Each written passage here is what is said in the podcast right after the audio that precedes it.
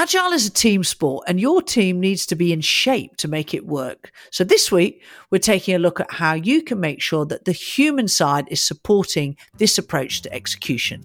I'm Pia. And I'm Dan. And this is Squadify Connect.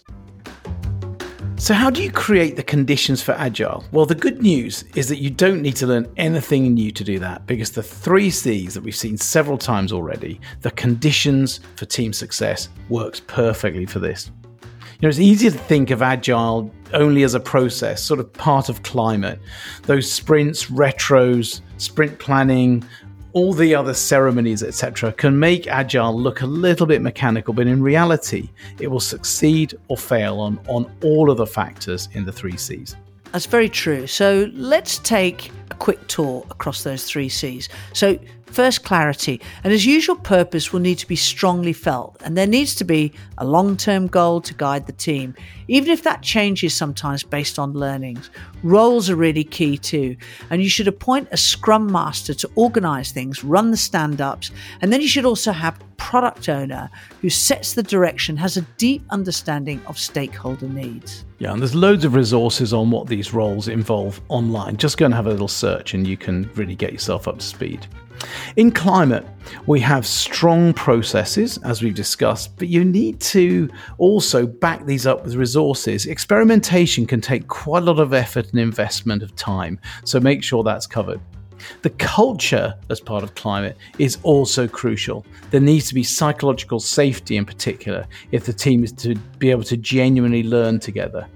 But you also need a culture of discipline to work in this way so that people will stick with the way of working. Um, so your culture really needs some attention. And so, finally, then, competence, which of course is the skills for Agile, knowing how to use a Kanban, for example, or write cards with clear definition of done. That's a really key one.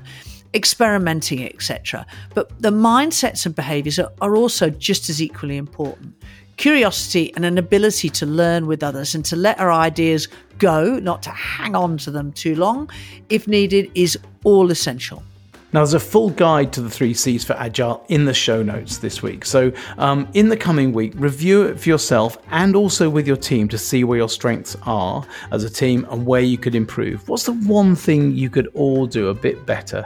And how do you maintain a focus on that so that it definitely improves?